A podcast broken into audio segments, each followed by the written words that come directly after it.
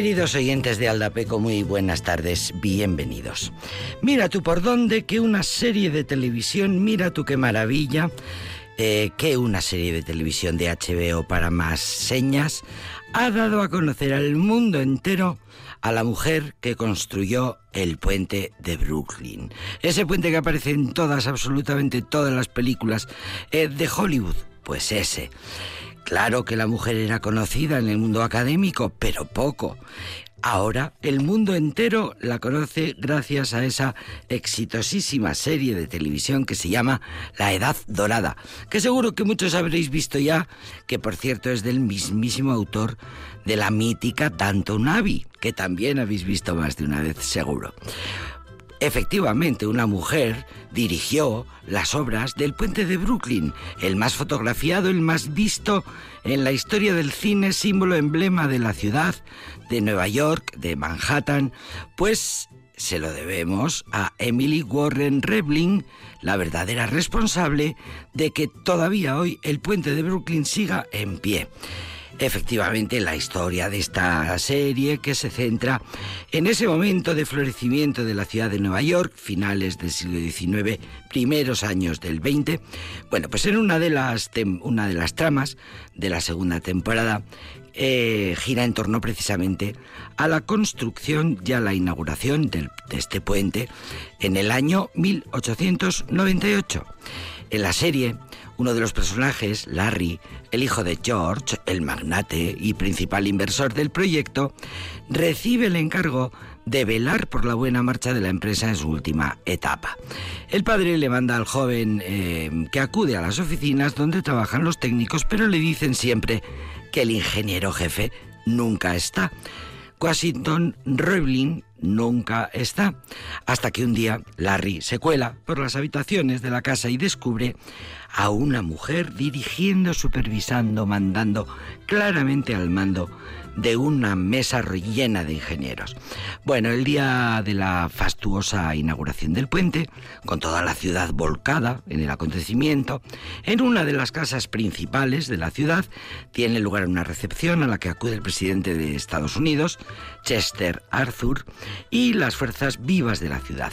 Ante la distinguida concurrencia, el joven Larry Russell, Russell creo que lo dicen así en la, en la, en la serie, pide un brindis por Emily, revelando así el secreto de su participación en el proyecto. Muy bien por la serie porque incluye hechos históricos muy bien documentados como es este caso. Emily Warren Rowling, nacida en 1843, en Cold Spring, estado de Nueva York, la penúltima de doce hermanos que consigue convencer a su padre para que la deje estudiar ciencias en un prestigioso colegio de Washington. Gracias a uno de sus doce hermanos, que había servido en el ejército de la Unión durante la Guerra Civil, conoce al que será su marido, el entonces oficial, joven oficial Washington Rebling, hijo de un prominente ingeniero de origen alemán, ya entonces conocido por los puentes colgantes. Los puentes colgantes que, como sabemos, a finales del de, eh, siglo XIX están eh, construyéndose en diferentes puntos del mundo. Es el no más de la ingeniería. Bueno, el caso es que Emily se casa con este ingeniero eh, y mm, más o menos al poco tiempo el padre de él muere por causa del ingeniero jefe, muere por causa de un accidente supervisando las obras y su hijo Washington con 32 años se tiene que poner al frente del proyecto que ha iniciado el padre, pero el joven cae enfermo a causa de un síndrome de descompresión que sufren por la presión del agua. El ingeniero con sus trabajadores se sumerge continuamente para ver cómo están los cimientos del puente y esa descompresión esa presión del agua en las profundidades del East River, pues es un riesgo desconocido hasta ese momento. El caso es que el joven ingeniero, el joven ingeniero queda en estado de semi-invalidez. ¿Y quién se pone al frente? Pues su mujer, Emily, que a todo esto ha venido estudiando, muy interesada por la ingeniería, ha, estudiado sobre cables, tensiones, tensionamientos, cálculo, resistencia de materiales, para poder realizar su labor con todas las garantías. Empieza a llevar la labor con toda solvencia, los libros, la administración, la representación, visita las obras cada día, asiste a las reuniones del Consejo de Administración e intenta mantener su labor en secreto. Quiere eh, bueno, quiere que la reputación de su marido no se vea afectada. Ella sabe que por ser mujer lo tiene todo en contra.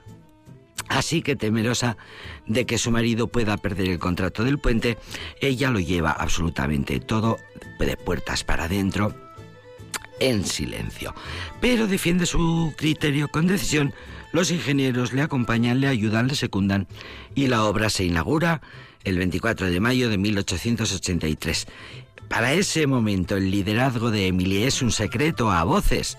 Aquel día es eh, ella viaja en el primer vehículo que cruza el puente acompañada del presidente de Estados Unidos en ese momento y portando un gallo como símbolo de la victoria. No me digáis que no es bonita esta historia, no me digáis que es bonita el hecho de que el padre de Emily le dejara estudiar, de que la sin duda había visto que Emily era extraordinariamente inteligente y ella fue la responsable de que ese puente, monumento imperecedero, a la abnegada devoción de una mujer y a su capacidad intelectual, fruto de una educación superior de la que se ha privado a las mujeres durante demasiado tiempo.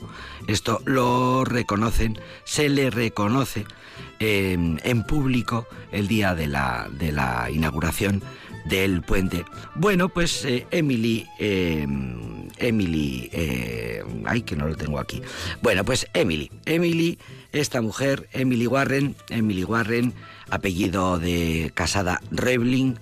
Bueno, pues es, eh, mira tú por dónde que hemos conocido su existencia, ya digo, en el mundo académico seguramente que sí, era conocida, pero no por parte del gran público.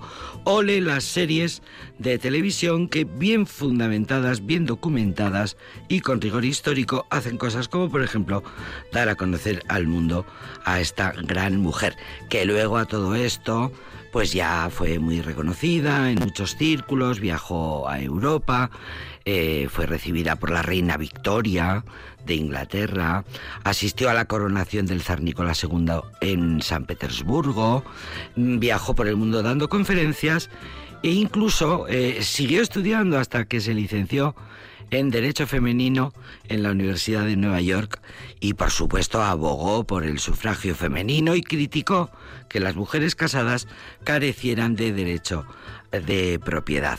Bueno, pues en la película, en la edad, perdón, en la teleserie, en la edad dorada, pues es el hijo del gran inversor del puente, el que, dándose cuenta, mm, pillando con las manos en la masa infragante a la mujer, dirigiendo las obras, hace un brindis delante de toda la sociedad florinata de la sociedad neoyorquina potente en ese momento, hace un brindis en homenaje a Emily Warren Revlin. Historia preciosa y ahora si no habéis visto la serie seguro que la seguro que la vais a ver. Bonita historia, es alentador que empiecen a salir a la luz las grandes obras de las mujeres invisibilizadas palabra que pone muy nerviosa a mucha gente, e ignoradas. Y ahora vamos a cantar.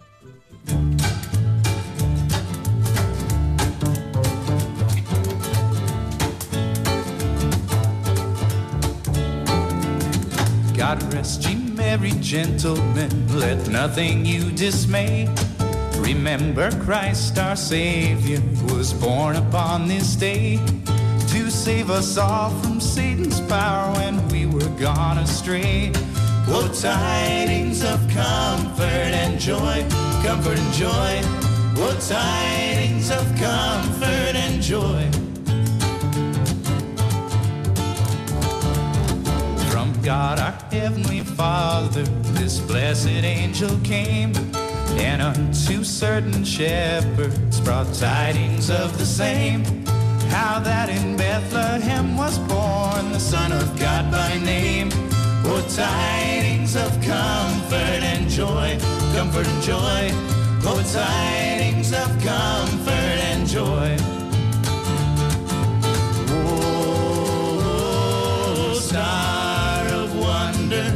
Star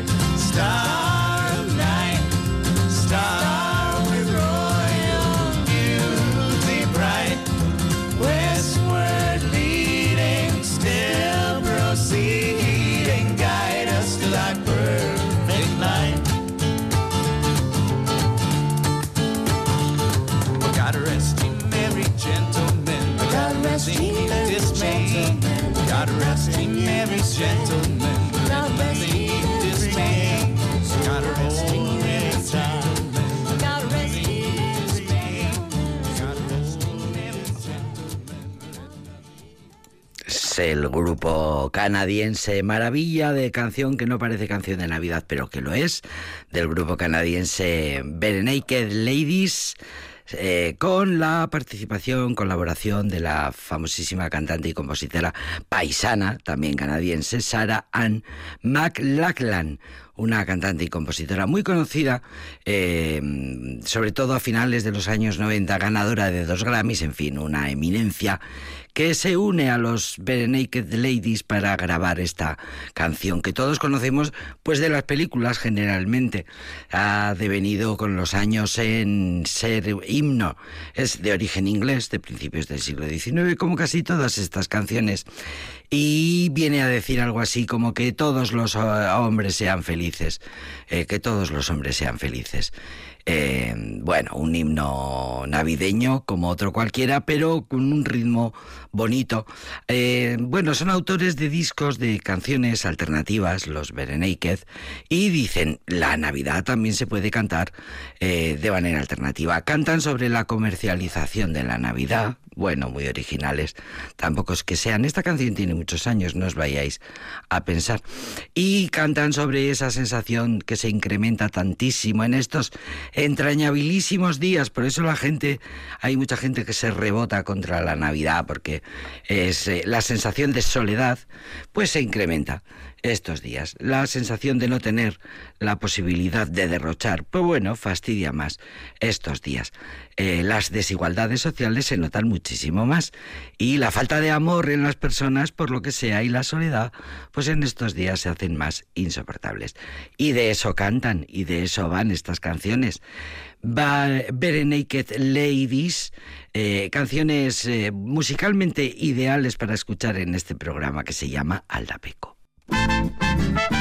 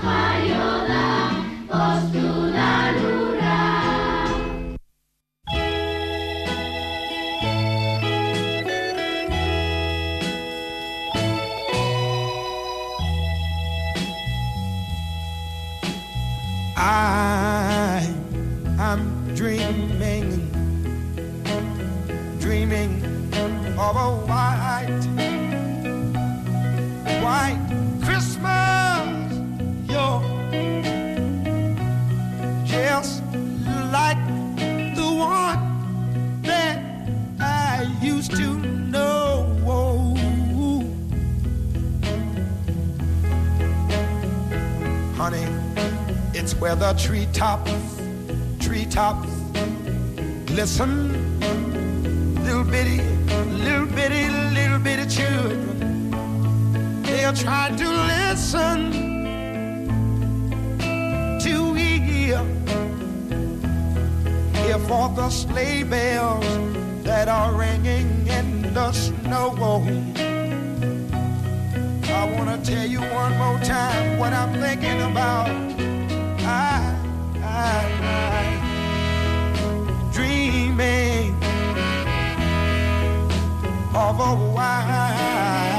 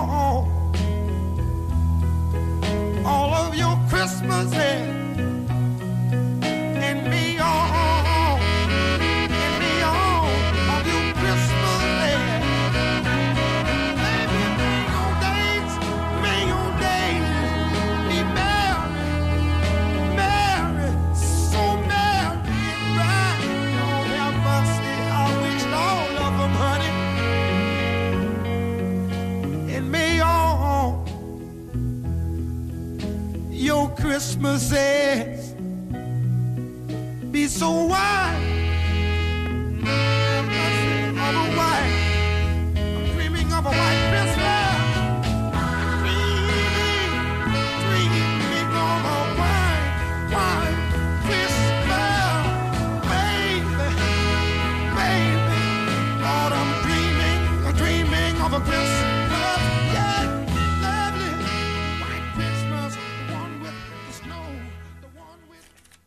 El maravilloso Otis Redding. Si hay que escuchar canciones de Navidad, bueno, que sean, a ser posible, que sean de Otis Redding. Una de las voces más emocionantes del soul de los 60. El rey del soul le nombraron. El padrino del soul, por cierto, era James Brown. La carrera musical de Otis Redding no fue muy larga, duró poco tiempo, pero su legado quedó para siempre. Es importantísimo. Sus canciones se han convertido en clásicos del género, muchas de ellas memorables baladas. Dicen los críticos que el estilo de Otis Redding y de su música no era novedoso, pero era especial por su increíble voz tan expresiva, tan emotiva, capaz de traspasar la emoción capaz de pasar de tener un timbre delicado, lleno de sentimiento, a una voz rasgada o rota. Un maestro a la hora de traspasar las fronteras de las emociones. Un gran intérprete, sin duda. Y ahora otra canción de Navidad de una de las bandas, de uno de los grupos eh, responsables en aquellos años 80 eh, de responsables de aquella ola que invadió Estados Unidos, ola de hard rock eh, festivo, y que también grabó una banda, dicen sus adeptos, mm, injustamente olvidada, pero que no olvidamos en estas fechas porque tiene un disco de Christmas más que interesante. Ah, escuchamos a la banda maravillosa de hard eh, rock en clave rockera, un Blue Christmas en clave rockera metálica, en clave heavy metal.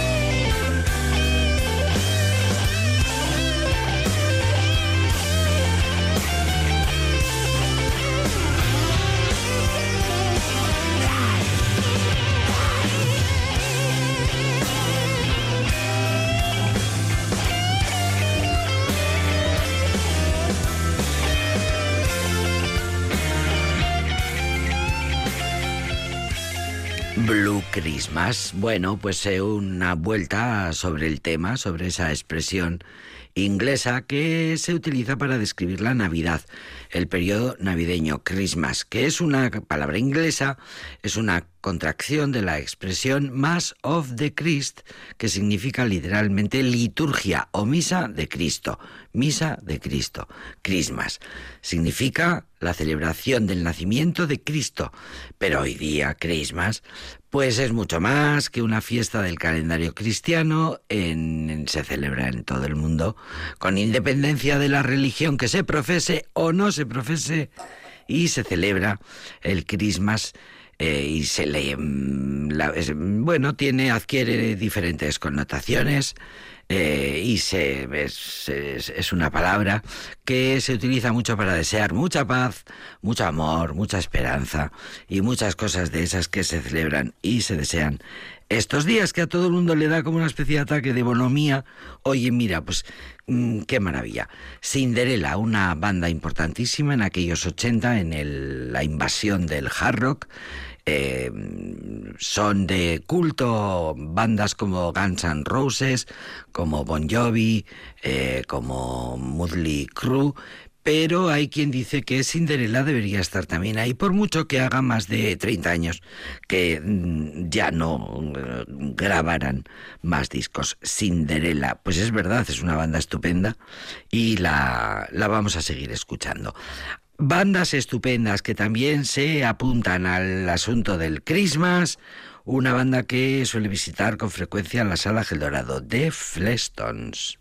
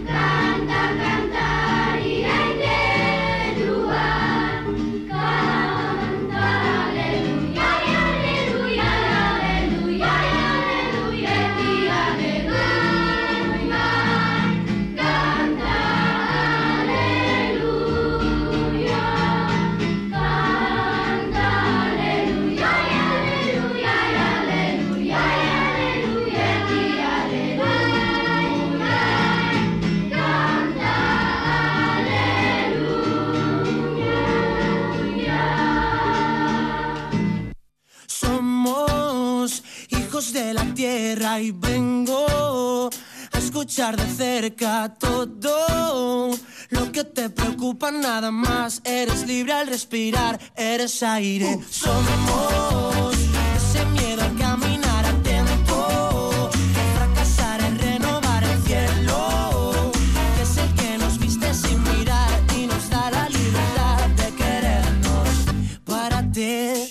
de dónde has partido, no lo ves, pero hay flores en el camino. Eres tú quien puede marcar el ritmo. Las piedras son las que alteran los latidos. Sígueme si crees que estás perdiendo el aire. Ponte en pie, te voy a dedicar un baile. Ya lo sé, solo es un punto y aparte. Déjate llevar, se nos hace tarde. Somos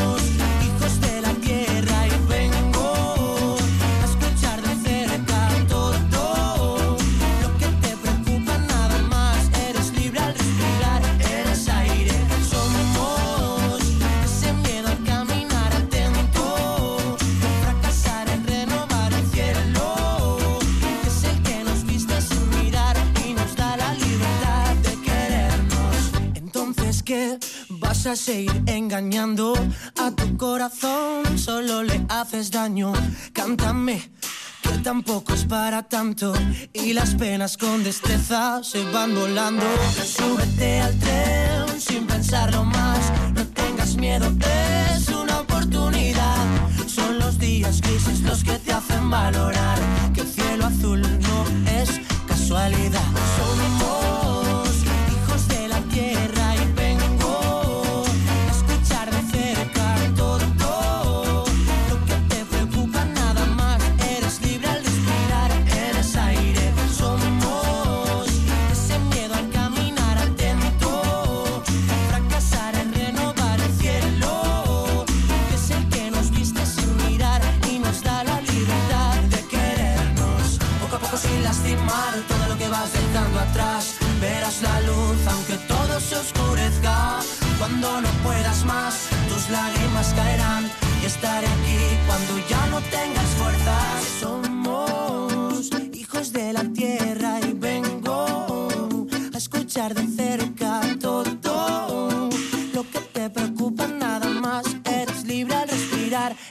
desaire Som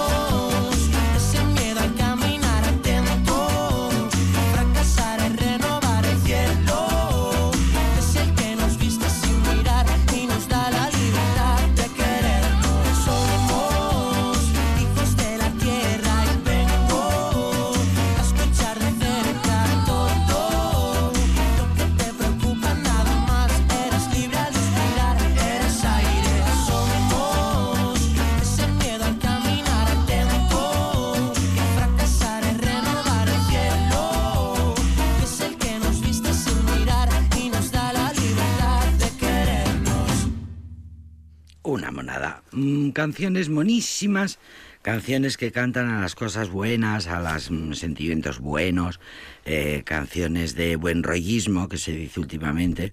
Canciones nos trae, e incluso canciones nos trae Nayara Ormazabal, querida Nayara. Arratsaldeon, Jenny. Baita zuri ere, ongi etorri. Bueno, recordaré a nuestros queridos oyentes que Nayara Ormazábal, educadora infantil, educadora que tiene en su, entre sus brazos de 0 a 2. De 0 a 3, sí. De cero a Nosotros tres en el años. ayuntamiento tenemos de, De desde cero a cunas. tres. Hoy en día ya empezamos a tenerlos un poco más mayores con las bajas de paternidad, maternidad y todo eso. En vez de con 16 semanas nos empiezan a venir un poquito más tarde. Y esa, esa es eh, la- la- las, las personitas que ella eh, que cría y, y educa y cuida y tiene mucha experiencia al respecto, es educadora infantil y trabaja eh, siempre con... es una seguidora acérrima del, del método pedagógico eh, de Emi Pickler, eh, que en los años 30 eh, creó este método de crianza, de educación, de mm, un método científico basado en la, es, en la observación, en el, en el ensayo, error. Eh, La empatía eh, también. basado en con un método que tiene un clarísimo objetivo, que es el de conseguir que los bebés, eh, los críos más pequeños, sean libres queridos y autónomos. Con eso se conforma este Emi Pickler, una celebridad en el mundo de la pedagogía, y Nayara Ormazábal, pues bueno, nos viene a contar todas las cosas buenas que ponen en práctica con estas criaturas pequeñas. Y hay una cosa de la que vamos a hablar hoy, si hay algo que en las familias eh, si hay algo que agobia, que agobia muchísimo, pero que saca a todo el mundo de sus casillas y, y que preocupa y que mm, todo el mundo quiere hacer bien y que al final, pues igual no se hace nada bien, etcétera, es la comida, es el momento de comer. Yo, por ejemplo, en toda la experiencia mía en las escuelas infantiles que llevo, sí que es verdad que cuando te vienen las familias y te dicen eh, no está dentro de los eh, bueno de los parámetros es que ahora no me sale como dicen El percentil. el percentil maravilloso yo no me voy a poner en contra de los pediatras Que ni nada dices, está o, o por encima o por debajo. pero del muchas veces te vienen las familias y te dicen es que el percentil me ha dicho la pediatra que está bajo Mm. A mí me da mucha rabia eso, porque cada uno somos diferentes. Cada uno tenemos nuestro ritmo, todo lo que quieras, pero cada persona es diferente. Sí. Entonces, una persona, yo por ejemplo mido 1,71 y con otra persona que mide 1,71 no voy a tener el mismo peso. ¿Por qué? Porque mis músculos, mis, eh, mis huesos, eh, mis Nuestra articulaciones, el agua, la constitución, todo genética. va a ser diferente. Entonces, ¿qué pasa? Que yo, por ejemplo, cuando en las escuelas te, nos dicen el percentil, ¿no? Yo les digo, mira, eh, yo veo a tu hijo o a tu hija que está bien en el aula, juega, se ríe, no tiene un color blanco, amarillo, Tiene lo que sea. energía. Entonces, si vosotros sois pequeños, pues el niño va a ser pequeño también, ¿no? Entonces, eh, que yo entiendo que al final eh, se hace por algo lo del percentil y todo eso. Pero sí que es verdad que con la comida yo creo que hay un problema. Hay unos temas en las escuelas que son bastante eh, importantes, ¿no? Y que las familias se agobian mucho con eso. Uno es la comida, el otro es el sueño y otro, eh, bueno, los conflictos, mordiscos, mm, rabietas, todo lo que Las habilidades que hasta- sociales o no de las criaturas. yo hasta, hasta yo, Jenny, cuando te traigo un tema de conflictos, yo vengo súper nerviosa ese día, porque sé que a las familias necesitan ese tema, pero a mí me pone de los nervios, no puedo, porque no, no hay una... No tenemos unas No hay- pautas. no hay o un único método. Sí, o eh, no es que digas, vale, si no come, eh, no duerme, no, no sé qué. No, con los conflictos es porque está pasando algo. Entonces, eh, no podemos llevar unas pautas seguidas en eso, ¿no? Y luego el otro tema, el pañal. El control de esfínteres. ¿Cuándo le vamos a quitar el pañal? Entonces, para mí esos cuatro temas son unos temas bastante importantes. y Uno- todos empiezan por considerar que cada criatura es un mundo. Y todos están Y unidos entre ellos, ritmo. porque si no comen bien, el control de esfínteres no lo controlan tampoco. Si no empiezan a masticar, ahora entrar en eso, si no empiezan a masticar y solo comen purés, no van a llegar a hablar. Porque el masticar mueve la mandíbula y es con eso la consigues eh, desarrollar la musculatura y empezar a hacer eh, sonidos con la boca. Entonces, el niño que no mastica puede ser que tenga eh, un desarrollo más tardío Ah, al habla. Entonces, bueno, pues cada uno va unido. Si no, ha- si no han comido, no duermen, porque como tienes hambre, no puedes dormirte. Entonces, bueno, pues claro, al final todos los temas eh, van unidos entre sí. Yo siempre digo que Pickler lo que hace es unirte todos los temas y, y lo que te pide desde el primer momento es respetar el ritmo del niño. Entonces, con las comidas también hay que respetar el ritmo del niño. ¿Qué pasa? Que nosotros celebramos todo con socialización, comidas, todo. Y entonces empezamos mucho antes a intentar socializar al niño o a la niña. Y para mí, una de las partes importantes de la comida es que cuando son pequeños deben de comer individualmente. Nunca les podemos poner a un grupo... Eso de eh, poner a la criatura en, las, pie- en el regazo del padre o de la madre o de la abuela o de quien sea y darle de comer así, A ver, nosotras en el regazo sí que les damos. Nosotras, por ejemplo, en las escuelas no usamos ni tronas eh, ni nada cuando son pequeños. O sea, en cunas nosotras tenemos diferente manera de trabajar. Entonces, si son niños de cunas, les damos en el regazo de comer. Y además de eso, le damos una cuchara para que ella o él intente coger también. Empezar a practicar. Eh, nosotras no sentamos a un niño eh, en, en una trona ni en una silla si ellos no se saben sentar por sí solos. Claro. Entonces, casi siempre empiezan más adelante a sentarse solos y entonces ahí ya sí que empezamos a darles de comer individualmente. Es decir, primero cuando se observa que la criatura ya es capaz de sentarse sola, Eso es. ese es el momento de poder iniciar Pero- esto de que la es. Mm. criatura le pones tú ahí las cosas y él va comiendo. Pero claro, eh, muchas veces en las escuelas lo que hacemos es, eh, por adelantar trabajo, eh, le sientas a cuatro a la vez, eh, con un año. Y entonces está demostrado, y nosotras durante años hemos visto, que al final no aceleras el, el ritmo, sino que comen mucho peor.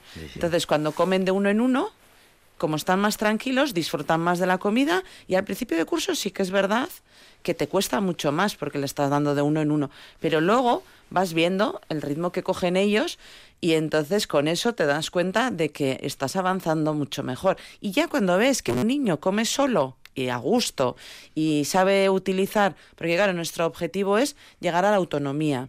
Entonces, desde pequeños empiezan a coger cuchara, todo, ¿no? Es fundamental respetar la Sí. autonomía de la criatura porque es el crío lo que está haciendo, la cría lo que está haciendo es investigar, es aprender, y luego nosotros es lo que desarrollar sí su... que intentamos es que siempre van en el mismo orden a comer. ¿Qué pasa? Que, por ejemplo, nosotras mismo, Jenny, yo quedo contigo para comer un día. Y te digo, quedamos a las 12, pero ya veremos a qué hora comemos. Cuando tú estás ya con hambre, lo que quieres es comer. Entonces, como no te he dicho a qué hora vamos a comer, lo más seguro que tú a las 2 estés nerviosa pensando a qué hora habrá reservado mesa. ¿no? Entonces, cada uno tenemos unas costumbres. Sí que es verdad que nosotros vamos viendo qué niño empieza a venir pronto a la mañana. Los primeros que vienen son los primeros que comen. ¿Por qué? Porque llevan, sí que es verdad que les ofrecemos fruta a media mañana, ¿eh? Pero bueno, intentamos llevar un ritmo, un orden. Y para eso, claro, tú en cuanto más ritmos le marques, ellos van a cogerlo como más rutina, más hábito. Y entonces, para ellos va a ser... Horario fijo. Eso es. Horario fijo. Más fácil el, el tener la sensación de que esa seguridad, ¿no? Lo que Rutinas siempre decimos. siempre las mismas. Que hay que Claro, para que darles una rutinas, seguridad a esos niños. Sí, sí. Porque si no, no saben. La es criatura como... tiene que saber Eh, lo que va a pasar sí. siempre. Sí, y entonces cuando les ponemos ya las rutinas y saben a qué hora comen todo, eh, lo que hacemos es, nosotras por ejemplo tenemos tamaños diferentes de cucharas, porque cada boca es diferente. Entonces, claro, si tú a un niño le das con una cuchara más grande del nor- normal, para nosotros sería como comer con un cucharón. O sea, que te ahogas, que no puedes masticar. Claro, nosotras con la observación lo que vamos viendo desde el principio es cómo se encuentra el niño. A principio de curso, cuando estamos en el periodo de acogida, no comen lo mismo, porque están nerviosos por la falta de apego de la familia. ¿no? Porque eh, al final el- la primera socialización en la escuela se ponen nerviosos porque se creen que están abandonados. Y entonces esos días comen mucho menos. Nosotros los primeros días de la escuela no se cocina lo mismo que hacia mediados o hacia finales. Entonces, bueno, intentamos hacer luego como si fuera eh, un adulto. Yo, por ejemplo, les preparo la mesa con servilleta, su cuchara, su tenedor, eh, el vaso, Que la el criatura agua. encuentre siempre los mismos objetos Sí. preparados Y todos en el mismo sitio. para saber lo que va a pasar. Es como si tú llegas a un restaurante, ¿no? Y ves una... Este ejemplo lo pongo creo que siempre. Eh, llegas a un restaurante y ves una mesa con cubiertos y platos de plástico. La de Alau está puesta con platos, pero ap- apilados entre ellos. Y la otra está puesta con eh, platos eh, bien puestos, unos platos bonitos, una flor. eh, pues al final cuando te dicen, elige la mesa que quieras, pues lo más seguro que elijas la de la flor o una que tenga la mesa puesta, ¿no? Entonces para los niños también Tiene que ser agradable. eso es. El, el sentirse se- esa seguridad, ¿no? De que luego para mí es muy importante también comer sin ruido. Eh, nosotras, por ejemplo, en las escuelas lo que hacemos es eh, los niños que no se quedan en el comedor están en otro espacio. Casi siempre están en el aula y cuando vas al comedor estás o en el aula de al lado, o sea, es un aula específica para comer. Entonces no oyes ni ruidos, bueno, oyes el ruido que creas en el comedor. Pero no hay televisiones, ni Nada. radios, ni Nosotras música. en las escuelas no tenemos eh, televisión, ¿eh? por ejemplo. Mm. Bueno, yo creo que no. Yo por lo menos ahora estoy pensando y digo, yo no la he usado nunca. Igual sí que hay y no. Pero Sí, a esa- a esas horas, desde luego, no está puesta. y eso, y entonces. Silencio. eh, silencio, que estén cómodos y tranquilos ellos y nosotras también. Nosotras lo que intentamos, bueno, yo por lo menos lo que intento es cuando me siento a dar de comer a los niños, yo por ejemplo, eh, el último curso eh, estaba en el aula de dos años en el comedor. Entonces lo que hago es preparar todo para casi no tener que levantarme de la silla en la que les estoy, o sea, ayudando yo.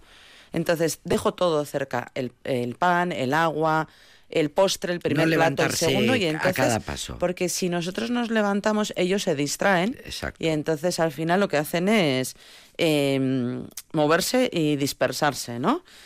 Eh, también uno de los eh, principales objetivos o lo que sea es que no, les, no darles ni una cucharada de más. Nosotras siempre decimos que Ahí, mira, eh, es que es un problema, es un problema gravísimo.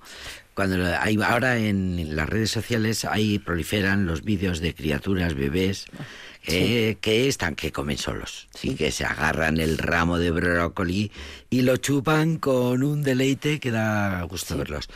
Y, y hay siempre hay como una especie de preocupación de, bueno, lo ponen todo, lógicamente.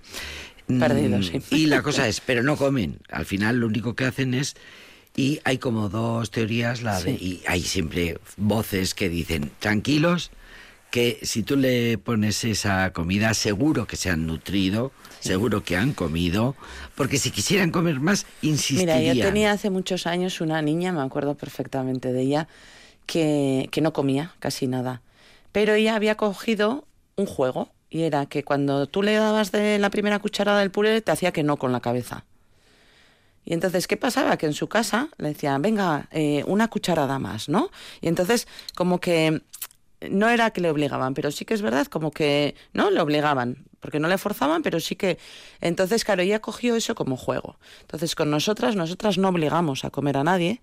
Y entonces, cuando yo le ofrecía la cucharada, me hacía que no con la cabeza, entonces yo siempre le decía, vale, pues te quito el babero y ahora te dejo para jugar, ¿no? Y entonces cuando la dejaba en el suelo, se ponía a llorar como una...